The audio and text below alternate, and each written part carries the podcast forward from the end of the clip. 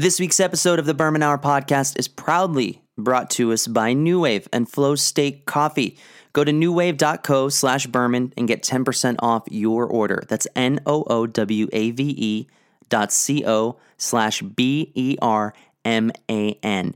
It's coffee that's blended with raw cacao and L-theanine, which is an amino acid. You don't taste it, you don't smell it, you don't see it, but it's in there. And it's in there because it naturally reduces your stress and anxiety. This is perfect for people who love coffee, but sometimes are susceptible to having the shakes or the jitters or the increased blood pressure and anxiety from having too much caffeine. This is wonderfully balanced, tastes delicious, and this will become your new favorite go to coffee at home. Trust me. NooWave.co slash Berman. Get 10% off. Give it a try. What's the worst that can happen? You die from it? You're not going to die from this. Come on, just try it. NooWave.co slash Berman saves you 10%, and we get a little bit of a kickback for production costs here at the Berman Hour podcast. So thanks again to NooWave. Thank you for creating coffee for creative people like you and I. And if you're listening, most likely like you too. NooWave.co slash Berman.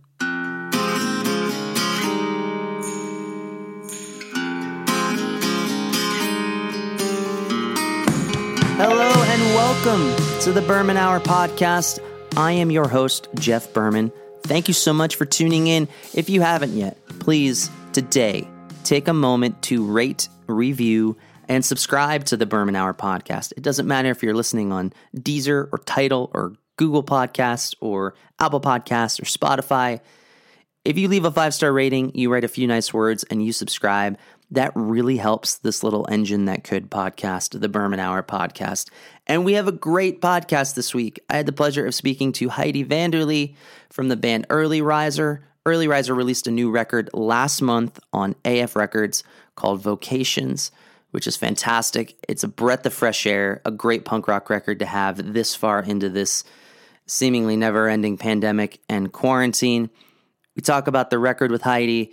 We talk about a mutual admiration and love for the Hold Steady. We talk about her work as a publicist and what that looks like in the year 2020.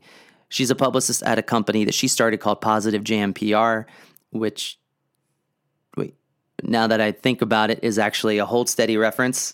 I didn't put that together, but now I'm putting it together here on, on the spot. So kudos to Heidi for that. But this is just a great conversation, kind of about the state of being a creative person who's politically minded this day and age, what that means, what that entails, and the work that goes into it. So enjoy this interview. Be sure to check out Early Riser's new record. Again, it's called Vocations, and it is fantastic. I don't know why I just said that like I was from St. Paul. It must be all the Hold Steady influence. There's a lot of Hold Steady references and then discussion in this pod, which makes it really fun. So enjoy my conversation with Heidi Vanderlee from Positive Jam PR and Early Riser right now on the Berman Hour podcast. And I'll see you on the other side. Let's it.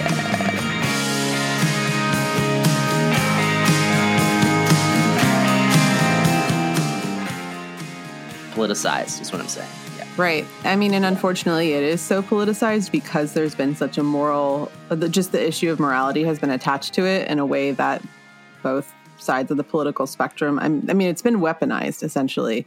Yeah. Um, so, you know, when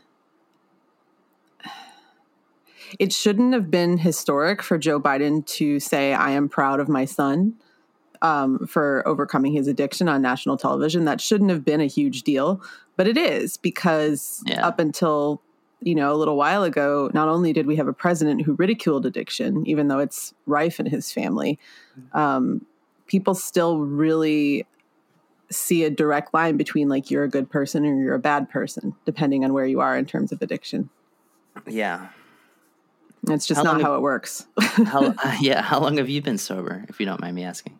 Um, it'll be so it's about nine and a half years. So I stopped in stopped drinking in like October of 2011. So great, congratulations! That's great. Hey, thanks. Yeah, it's wild. It flew. Yeah. Um. did Did you develop a new thing? Like, did you become hmm. somebody that's really into coffee, or did you become somebody that really started to love to cook, or any anything else? Did did something positive sprout up from that beyond like having control of your life back and all of those other good things? I mean, I think it would actually be that last part, having agency over my life, kind of, yeah. uh, you know, replaced um, what I spent most of my time on. I mean, it, yeah, I mean, I think I care way more about seltzer than I used to. Um, like, I get very excited about seltzer flavors. And when Yeah. when alcoholic seltzer started becoming a thing, I was like, "That's mine. Stop it." You know. yeah, I don't know. I think yeah, seltzer maybe maybe being more interested in like fancy n- mocktails, but like I I didn't I don't think I replaced it with anything ex- other than Yeah. just like being here all the time. Yeah, well, that's that's that's wonderful. I'm Yeah. curious. I, I I saw that you did some acting work, and you also play music. You're also a publicist. I wanted to talk to you from your band because the new record is fantastic. Thanks. But I, I and we'll we'll get into that. You're very welcome. But I wanted to talk to you because I'm always interested in the point of view that publicists have sure. because it's such an ever changing world and it's such a critical part of kind of the existence and the, the traditional album cycle that we understand either consciously or subconsciously as consumers and, and fellow artists. And you're kind of in that bubble.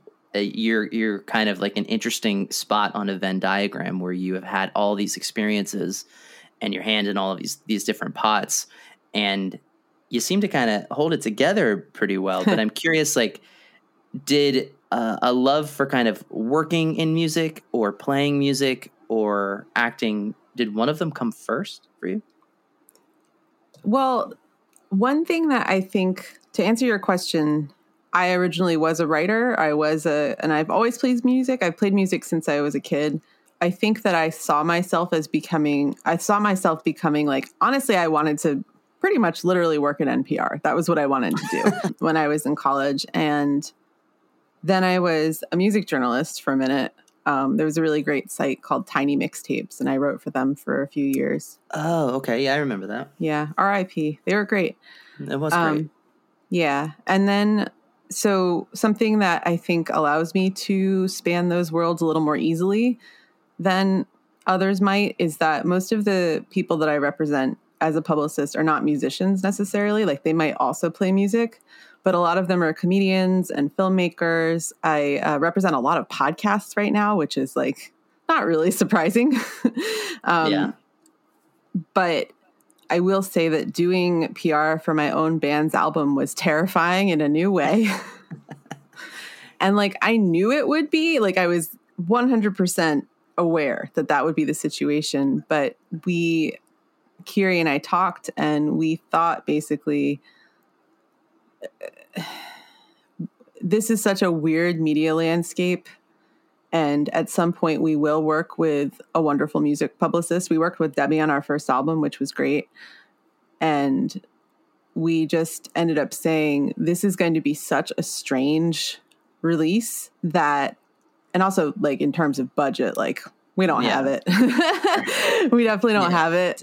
So that's why i said i would do it. It seemed like a natural the whole record was diy i mean kiri drew and painted all of the art nicole did the layout I did the PR. Mikey played drums and was Mikey.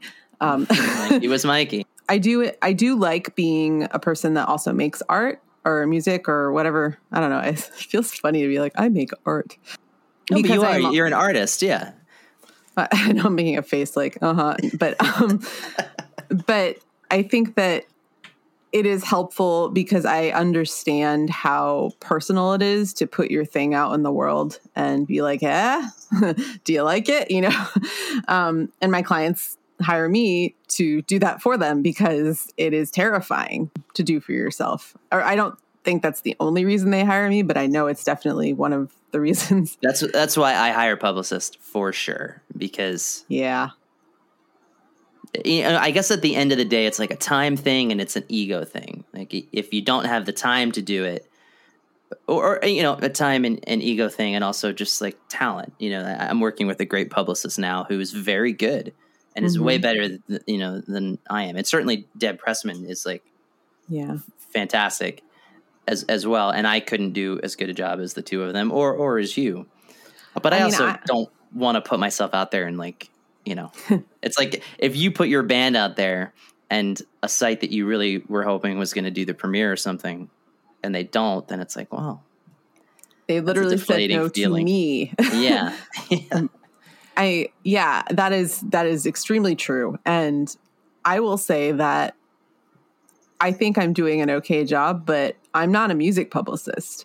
I I can play as one. I can kind of do it ad hoc, but like being a music publicist is a whole other thing and it's it's a lot of work. It's really really hard. It is part of the reason I don't do music publicity full time is because it's just so hard. because and you have a point like when you said the time commitment is another factor like that's that is the other thing is like publicists not only do they spend time talking to everyone all day like their email inbox is just constantly full but you're also reading everything all the time and figuring out who writes for where now and you know is this podcast yeah. still a thing?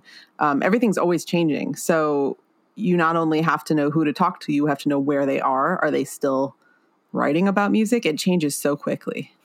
Yeah, I don't mean to sound like old man Berman here, but I, I just have to say this because I'm I'm curious. When I lived in New York City, and I would just kind of casually go out for drinks with people like Debbie Pressman and meeting people, and maybe we met at that point in 2007, 2008 ish. You would kind of learn who was at what spot, who was interning at what label, and, and everybody that was the same age was all kind of coming up in the music industry in, in different ways. Mm-hmm. But there was a, a connectivity to it, and it was the beginning of what we now understand as social media. Like, yeah, MySpace existed and Friendster existed, but it wasn't the same. It didn't seem to have the same networking capacity that everything has now. Yeah. In this year that we've been presumably not going out as much, I know I haven't gone out at all have you found that it's had a, a, change on whether or not you're able to kind of meet new people who are in the industry that you would just run into or had you kind of moved past that and i don't mean specifically at bars but i just mean going to shows or uh, going to concerts or, or, going to live podcasts when they happen or, or anything because to me that was what made living in new york so special was that yeah I could be emailing those people during the day, but then I would see them later that night a lot of the time yeah, it is definitely an absence that I feel because a lot of my job involves going to shows and comedy shows, podcast tapings, like yeah. concerts. I hadn't really thought about it, honestly, because I am so extremely online. but there are definitely personal connections that I've made that only happened in person and then ended up becoming other things later. And I, I yeah. don't think I really appreciated that until this year because I'm lucky that I've been in this for a minute, so I know a lot of people, but I do feel that there's something I'm missing by not being able to see these people in person. Like, even just like this one manager I work with, we go do karaoke. like, I really miss doing that. Yeah. Yeah. And even if we're not really talking about business or whatever, like it's nice to be friends with the people that you're working with. No, it's a foundation to a relationship that's beyond just the work that you're doing. Yeah, like we but, actually enjoy hanging out. yeah, yeah, but at the end of the day, that helps. You know, it, that's sure. it's, it's it's nurturing. Yeah, yeah. You're doing your own firm at this point, right? Positive Jam PR yeah. is yours. Yep, that's me and Debbie and Deanna. Yeah. At what point did you decide that you didn't want to work with other people or for other people and you just wanted to do it yourself? Hmm. I was really lucky to work somewhere that allowed me to pretty much learn how to be a publicist. I hadn't really had much experience before I started working there as an assistant first. When you started doing publicity, were you did you find that you gravitated towards doing music or doing comedy or were you just kind of doing a little bit of everything to feel it out and then find your own footing? So, where I was working at the time had taken on a comedy roster that they needed help with.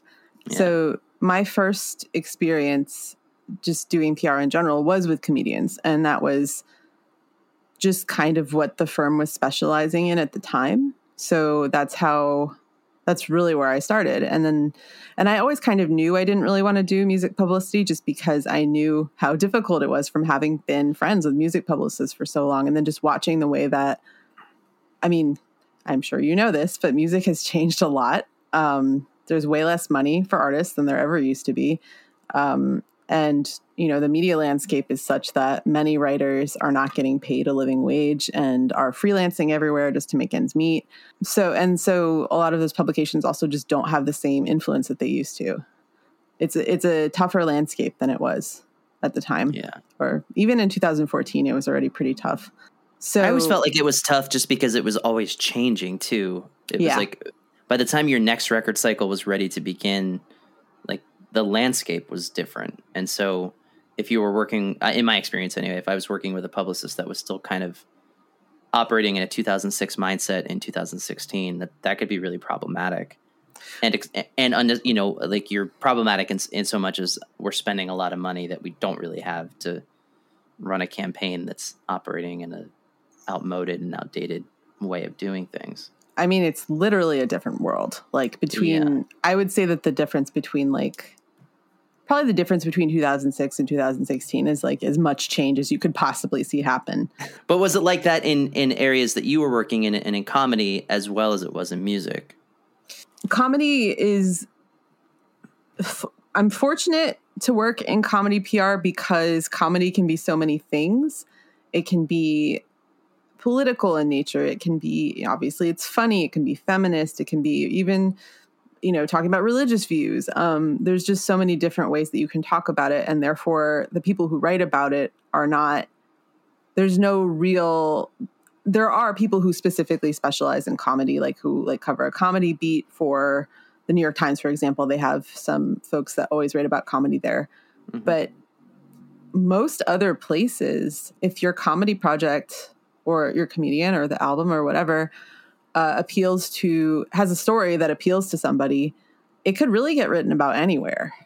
You know, like with music, I think that you're a little more limited in Where you can land, yeah. where you can land. Yeah. But, you know, great publicists that I've seen just, you know, they find an angle about the band or whatever and they go to a, a non traditional outlet and that often works great. So it's just, I think it is just harder. I think it's just harder just by the nature of what music is. Sure. Does do you think that your work doing publicity in a world that's not music offers you a unique perspective when you're with Early Riser, when you're with the band and you're just kind of formulating plans? Presumably Yeah. during during normal times, not, you know, this past year where it was a whole lot different. But as you guys were getting ready to put this record together, I, I imagine that still the experience is enriching to what you guys are trying to to accomplish, right? Sure. Yeah. One thing I do a lot with my clients is I try to manage their expectations. And so essentially in this situation, I had to treat myself as a client and manage my own expectations. And also when, you know, Kiri and I talked about PR for this record, I said, you know, this, I don't know what's going to happen with this at all. Um, it, it was helpful to remember that I have some sometimes had the most brilliant project ever, and because the person isn't well known enough, or it's just bad timing, or something like it has nothing to do with whether or not the thing is good. Sometimes it's just not the right time, or maybe I'm not the right publicist. I don't know. There's a million reasons why something brilliant could not get written about, Yeah. and not that I'm calling myself brilliant, but I'm saying like the fact that like a specific site did not write about our record does not make me feel like our record is not good. We hear mm. from people I, I mean at this point like every time a random person tweets at us or writes to us to say that they enjoy the record, like that is the best to me. That's what matters. I have two cats I can see him. and, and one of them is doing this. I don't. I'm sorry. There's going to be like jingling probably in the background. Oh, that's fine. No, I'm that's sorry. fine. I have a I I will have a snoring dog probably in about 20 minutes for sure. Well, let's talk about the record. Was this something that y'all had been working on before we went into quarantine? Or how does the timeline kind of match up? Because it's been a while. It's been a minute since the last record. The last one was 2017. Is that right? yeah, yeah. This one, um, we also took kind of forever to finish it. Uh, it was done and ready to go in 2019, and then Oh wow. yeah, done ready to go in 2019. Or no, sorry, let me back up. No, we finished recording it in 2019. And then the whole mixing, mastering, record label art, like we had some stops and starts with that. And then eventually that's why Kiri ended up just painting everything, which was cool. But that all took another year to kind of get together. So by the time we were like, all right, you know, it was, I want to say around December maybe that we were feeling ready. And yeah. then 2020 happened. And uh, Chris at AF was like, as Chris Stowe at AF was like, yeah, so we're going to hold off on putting out anything for a while. And we were like, that's fair. Yes, that's totally cool. So we've been sitting yeah. on this for a while. It's kind of been an interesting ride for everybody. I'm curious, and there's so much that we lost in this past year. I'm curious if you have anything that you feel like you gained, even if it's simple as perspective. What did you gain in this year that we didn't? I gained a lot. have before. Yeah. Yeah, no, I do feel like I gained a lot. I mean, on a personal level, it was a pretty tough year. Like for most people, I think, you know, like my 21 year old cat died like right at the beginning, which was horrible. Oof. And then I got like really sick at one point. Like I had to have like emergency surgery, and it was just a lot happened in terms yeah. of like my personal life. And obviously being away from everybody and and also just dealing with a pandemic is really tough. But bless you. my cat just sneezed. um, I think that I gained perspective in terms of how I want to spend my time. I've had more time. I used to pack my life so tightly. Like every day was scheduled so tightly that and I didn't even realize that that was what I was doing until we all had to stop. And when I don't remember what day it was in New York. It was a weekday where they were just like, "We're shutting down. Everything's shutting down. We're," and it was like very sudden. And I remember feeling scared, obviously, but also relieved because I was like, "Oh, I don't have to do my life at the insane clip it's been going at for years."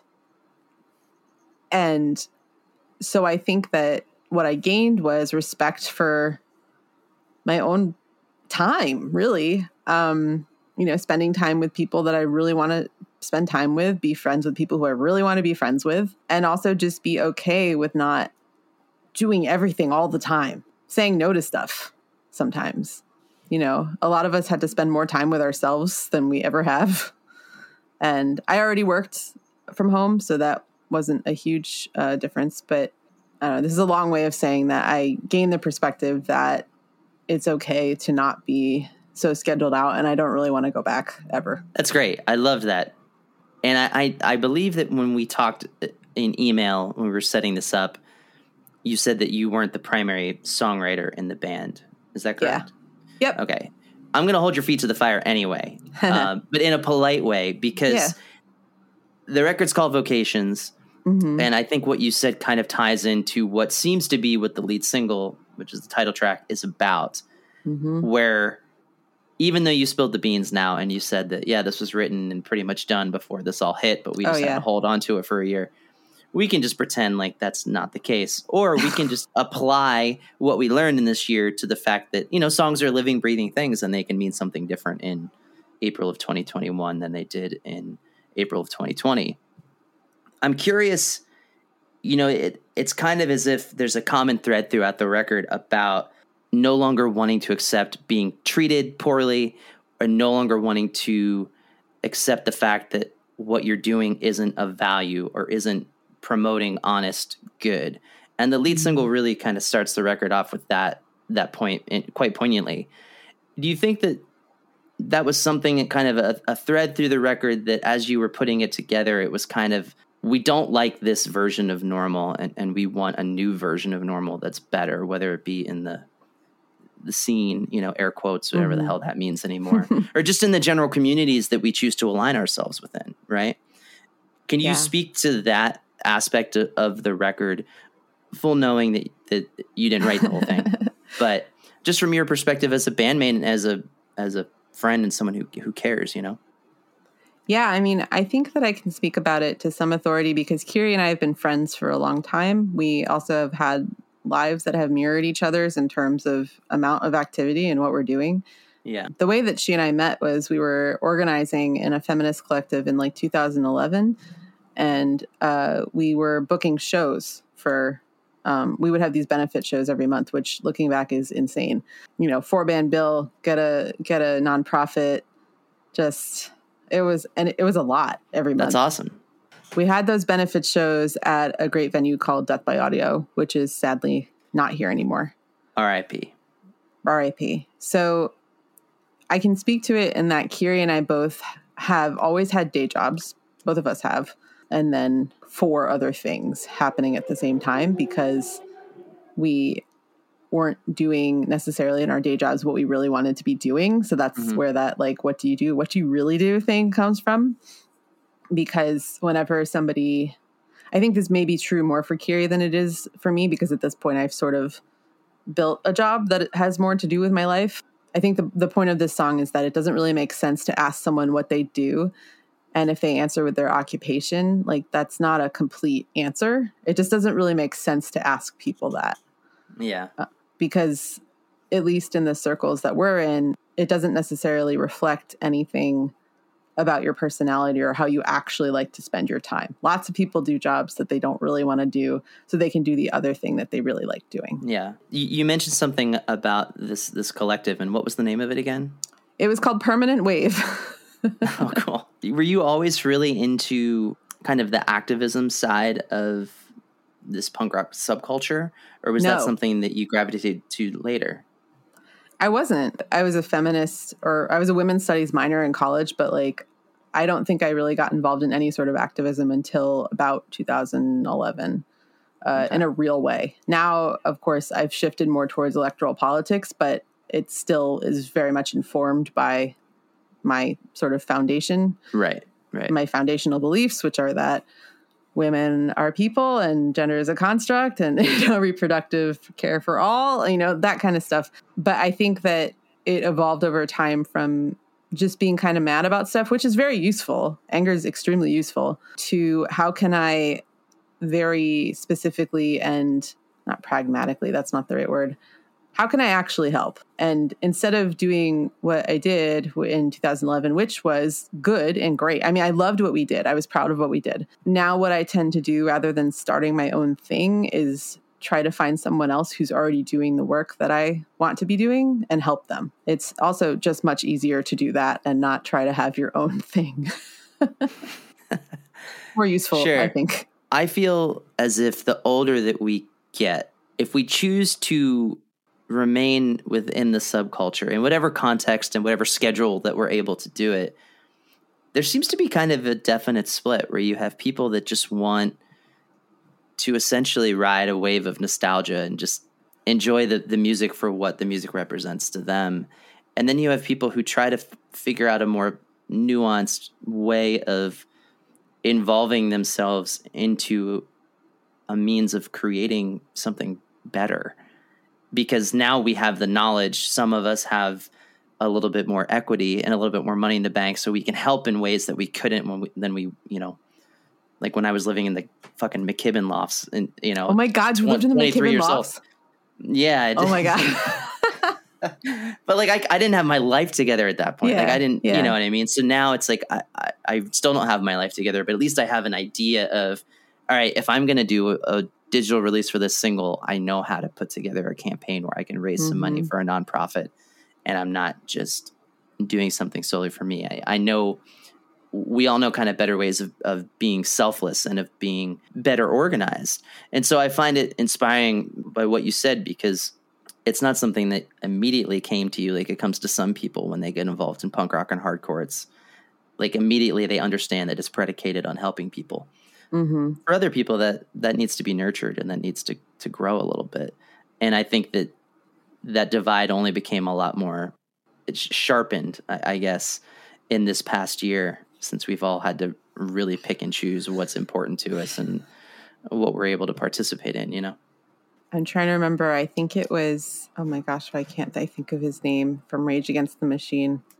Tom, Tom Morello. Morello. When I forget exactly what happened, but he made some sort of extremely political statement, as he does because he is Tom Morello. And then all these people were like, "No, no longer a fan of yours. Go Trump!" And it was like the band is literally called Rage Against the Machine. What did you think the machine was? Like our. I mean, that's like a sort of a macro example, but I think a lot of this year did also kind of show it showed me who some people really are. Absolutely.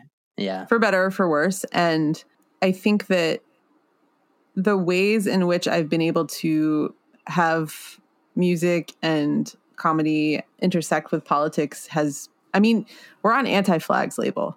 Like they are, Anti Flag has been doing this for a really long time. It is possible to be relevant and make people really happy with your music and also be extremely political, which they have always been. And it doesn't and unapologetic. Them, unapologetic, and it does.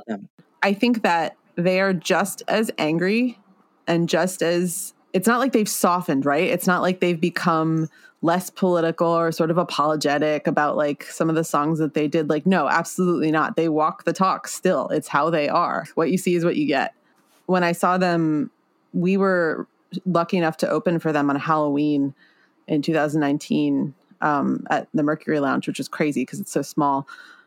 They, I mean, I was just like, wow, this is the real deal. Like, this is, they've been like this for what, like 20 plus years now, 25? And not that Anti Flag is the only example. There's a lot of bands that do a great job of really, like Mannequin Pussy is a band that has always been pretty political from the beginning, and I love them, and they've never been quiet about that. And, and just it's just a matter of time for them. I think. Sorry to butt in. I, I think that no, band is going to be very popular. It's just a matter of maybe a, a few more non-pandemic years.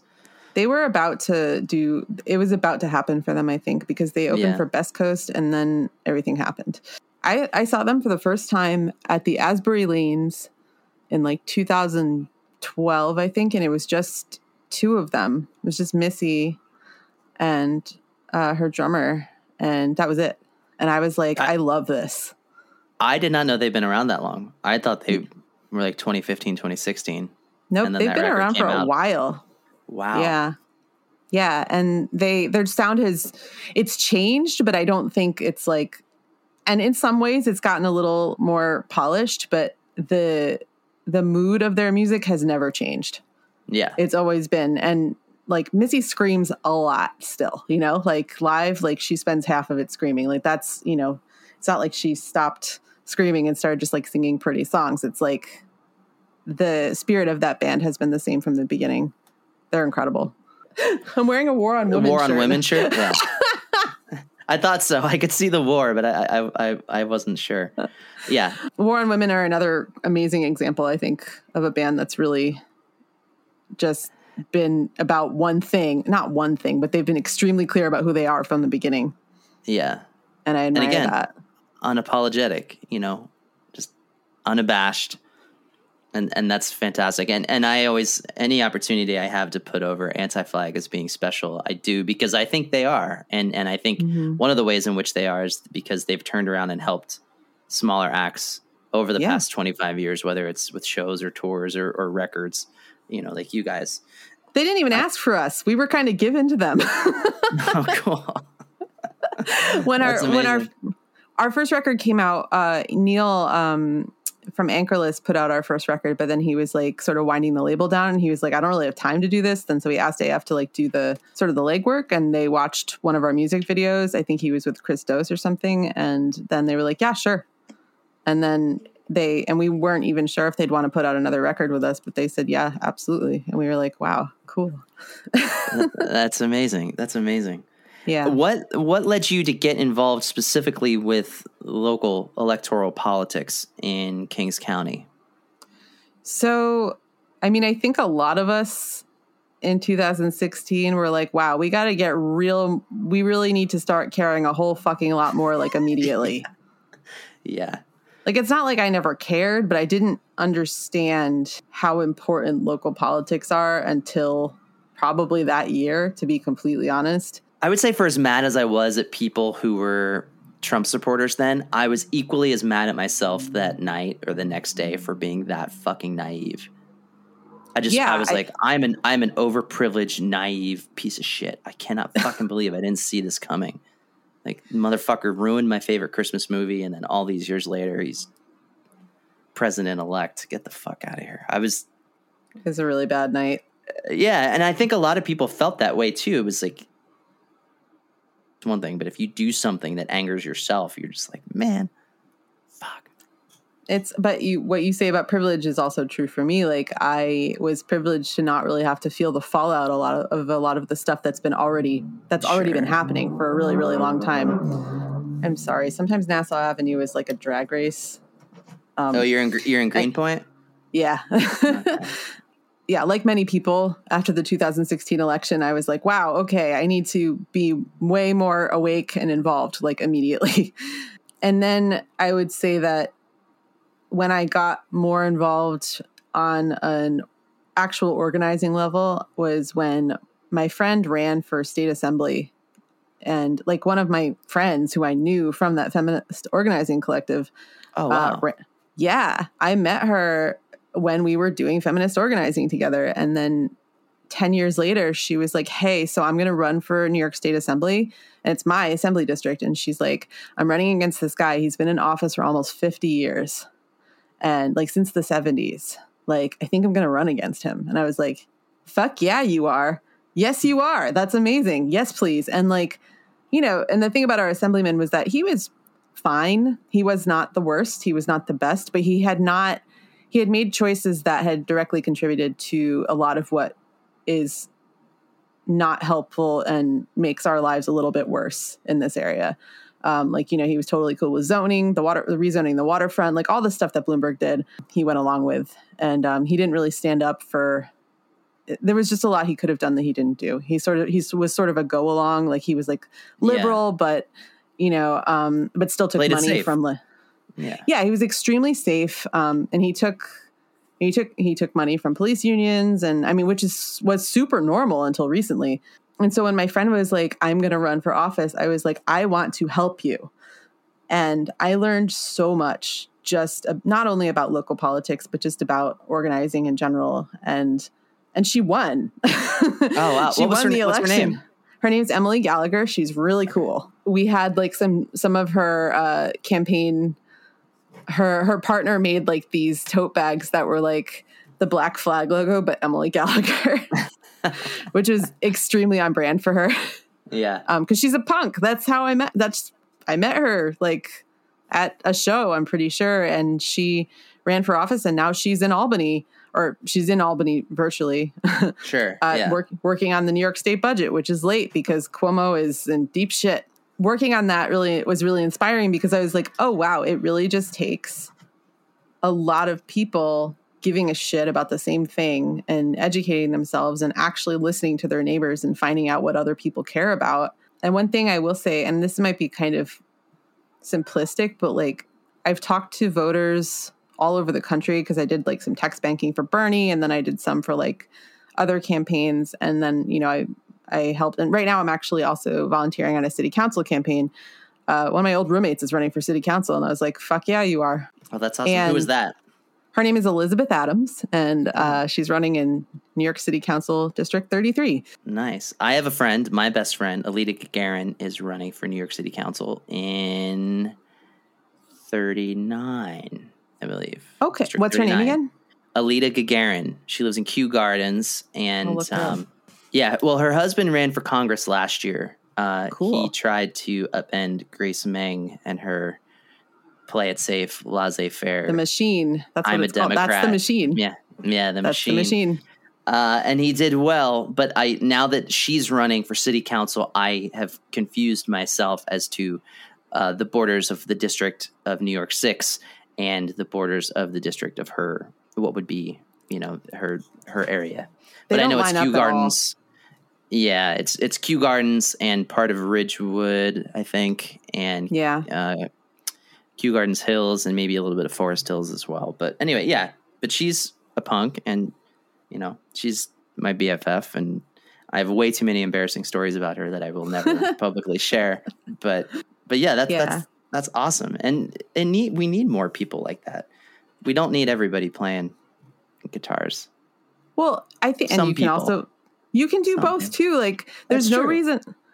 There is absolutely no reason that everyday normal people shouldn't be running for office. I mean, the reason that they don't is because it's prohibitively expensive most of the time. But in New York City, uh, for the city council, they there is a matching program. So, like, if you you know raise a certain amount of money, the city will do like eight to one, which is very helpful. Basically, like if you are a teacher, there is no reason you shouldn't run for office. There is nothing about the people who are currently in office that makes them uniquely qualified to be in office. All you need to be is a person who lives in the neighborhood who cares and wants to help. Like that's it. You know, career politicians shouldn't be a thing, in my Yeah. opinion. No, I, I agree. I agree as well.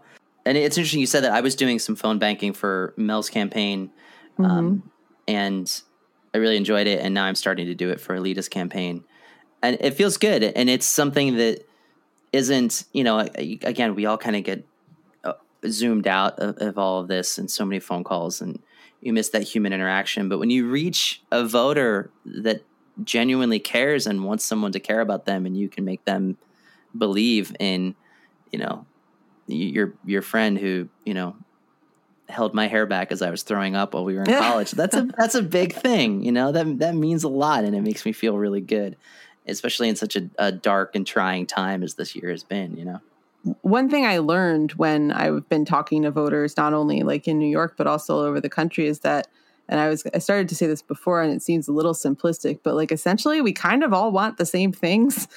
And because everything has just gotten so fucked up, and because we've been, I mean, I don't want to get too like t- uh, tinfoil hat here, but like we've been sold capitalism as a thing that works, and it kind of doesn't.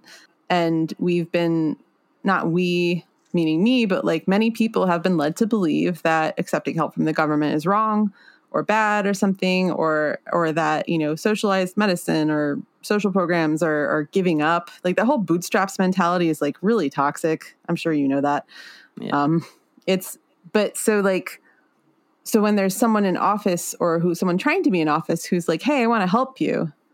That is so threatening to the other side because then they'll lose all their power, their corporate donors. Like, you know, they don't they don't want that. So they will message so effectively that the person that you're talking to who could absolutely use Medicaid is like, I would never take Medicaid. I, you know, I pay for everything myself. I'm I pulled my, you know, I did everything for myself. Why should other people get Medicaid? And it's like, I won't You- live in a socialist country. right. And it's like, yeah, that same bullshit. Well, and it, it sucks because the thing is, it's just a branding problem, really, at this point, because Yeah. it's like so- socialism. So Medicare is socialism. Uh, like it is. The post office is socialism. The post office is socialism. uh, anything that the government runs and that your tax dollars pay for is socialism. so, yeah.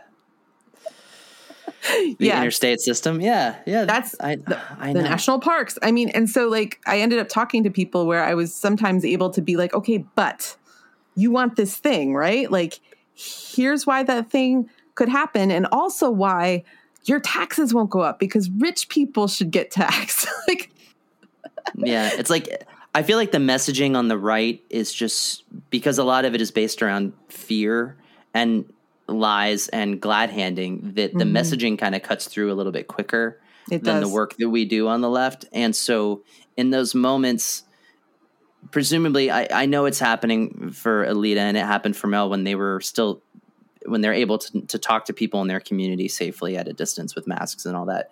But for me on the mm-hmm. phone, it's it's a it's a big deal when I'm able to kind of slice through that cacophony and help someone understand that like I, I we all win. We're, we're all going to do better with, Yeah. with this this idea, and I'm not here to sell you something that is untrue for the purpose of, you know, my friend becoming a rich and famous person. Like that's just not what what we're doing.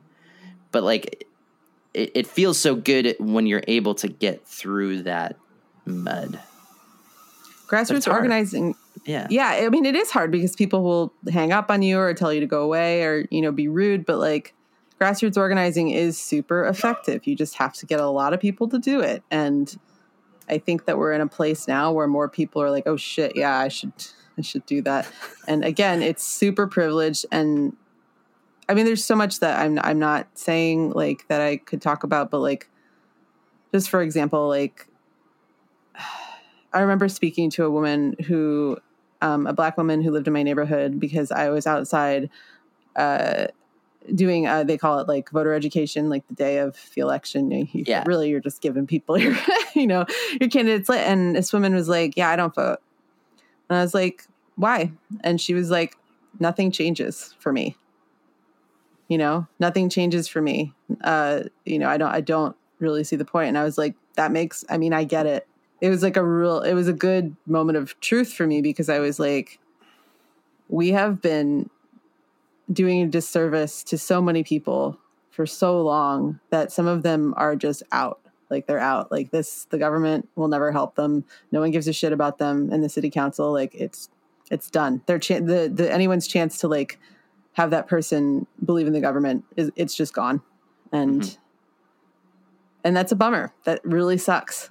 You know, I hope that we're able to see less people who feel like that in the next 50 years but like it was a moment of reality for me i was just like yeah that makes sense that you would not trust any of us Well, kudos to you for the good work that you're doing because you too well, thank you. But yeah, you know, working and then volunteering on top of that, it's it, it takes time and you know, it, it can be tiring, but the belief in in the real change, you know, kind of back to the beginning of the conversation, like it, with with you know Hunter's dad.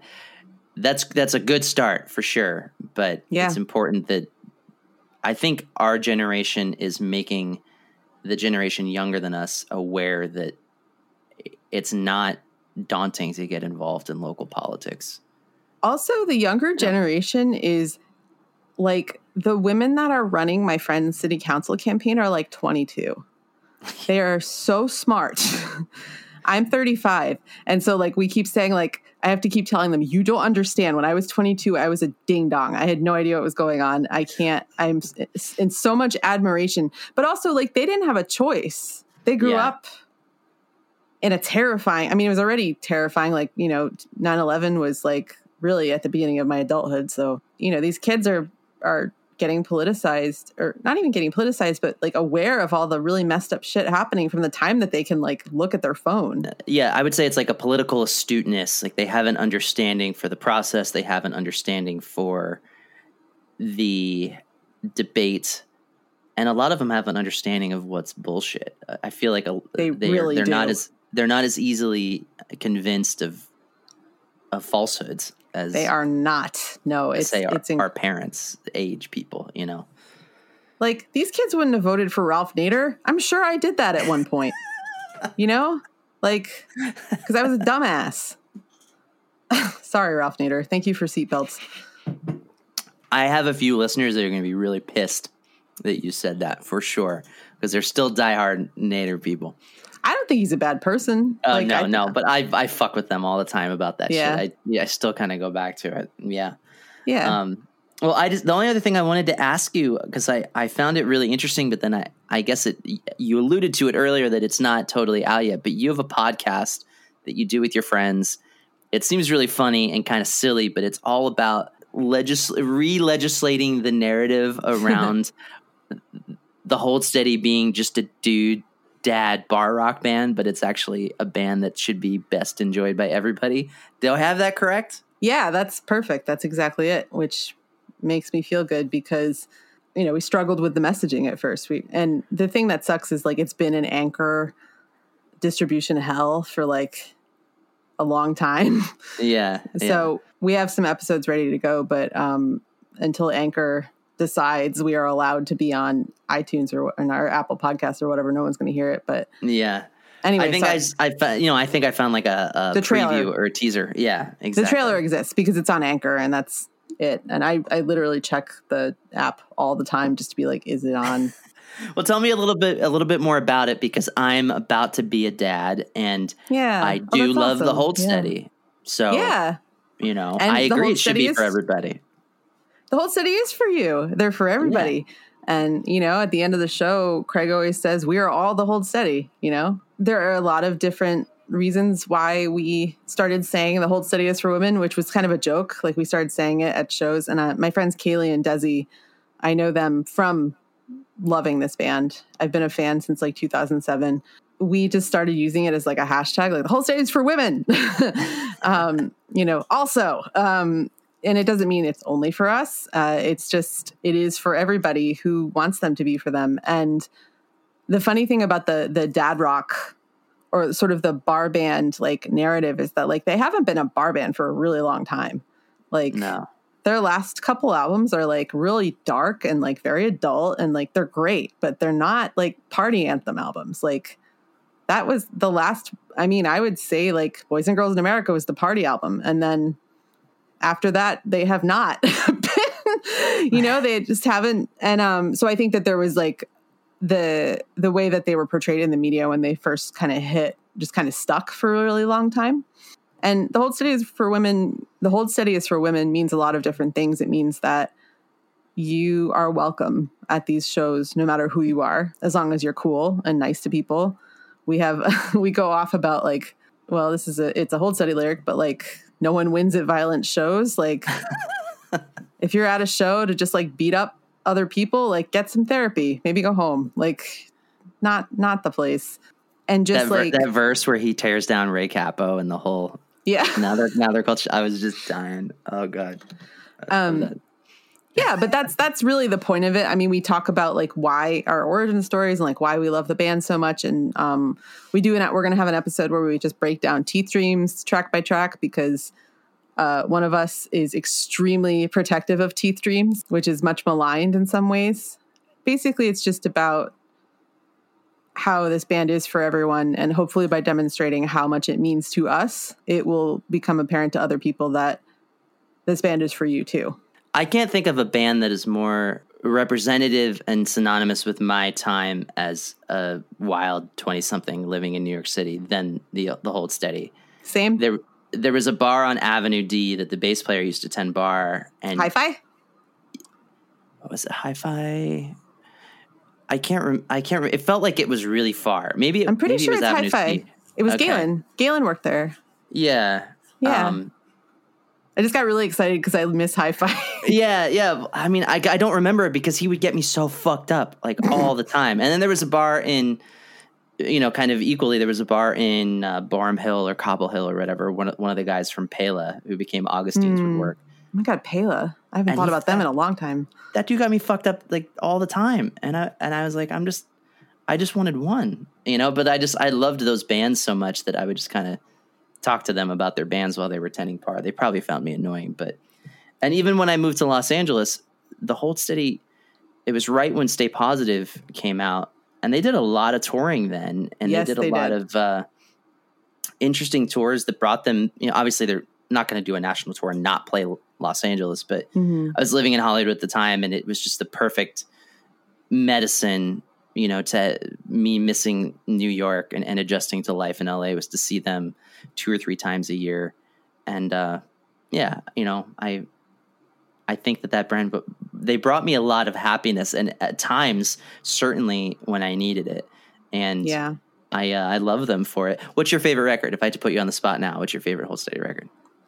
I think it's probably Separation Sunday, which is a pretty popular choice, but it was the first one I heard.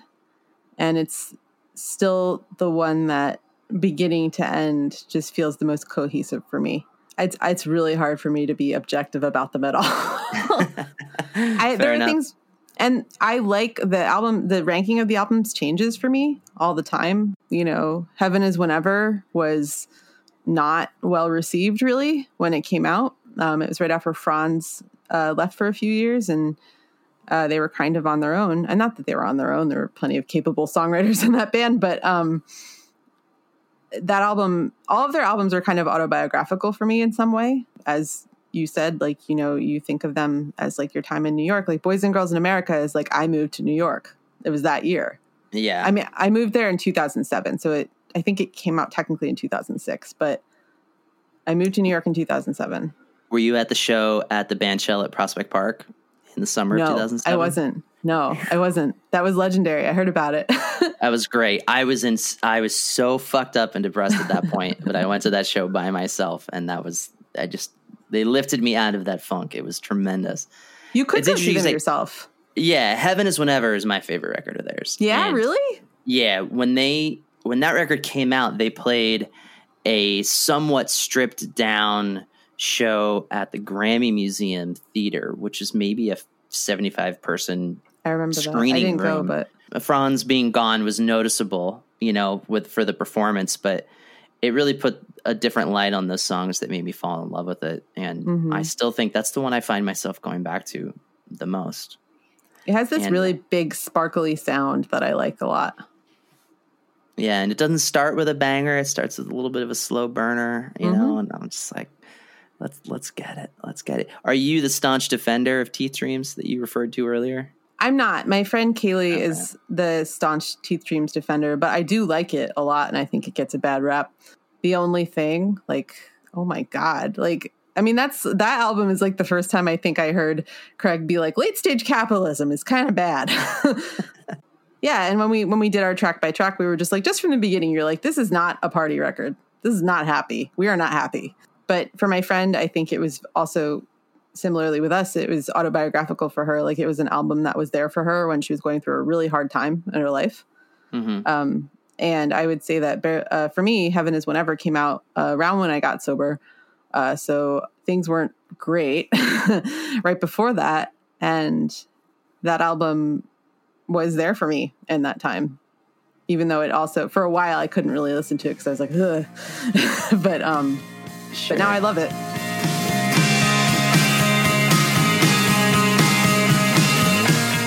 Yes. Love talking about the Hold Steady. If you have a favorite Hold Steady record, I would love to know what it is because I will defend Heaven is Whenever till the cows come home. Heidi picks Separation Sunday. That's also good. Also, we talked about a bar in this conversation where their bass player used to get me way too incredibly drunk, and I remembered what it was. I think it was called Mickey's Blue Room or Mickey Blue Eyes or something on Avenue D. If anybody out there in podcast land can correct me on that, it'd be greatly appreciated. Send me an email, thebermanhour at gmail.com, or send me a DM at the Berman Hour on Instagram. Thanks again to Heidi and her band Early Riser for putting out such a great record and taking some time out of their busy schedule to talk to me. And also, thank you very much to our sponsors, NooWave, who are bringing us the best coffee on the marketplace.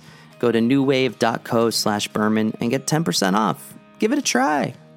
It helps you, it helps them, it helps the podcast. Let's get it. All right, I'll see you next week. Thanks, everybody. Peace.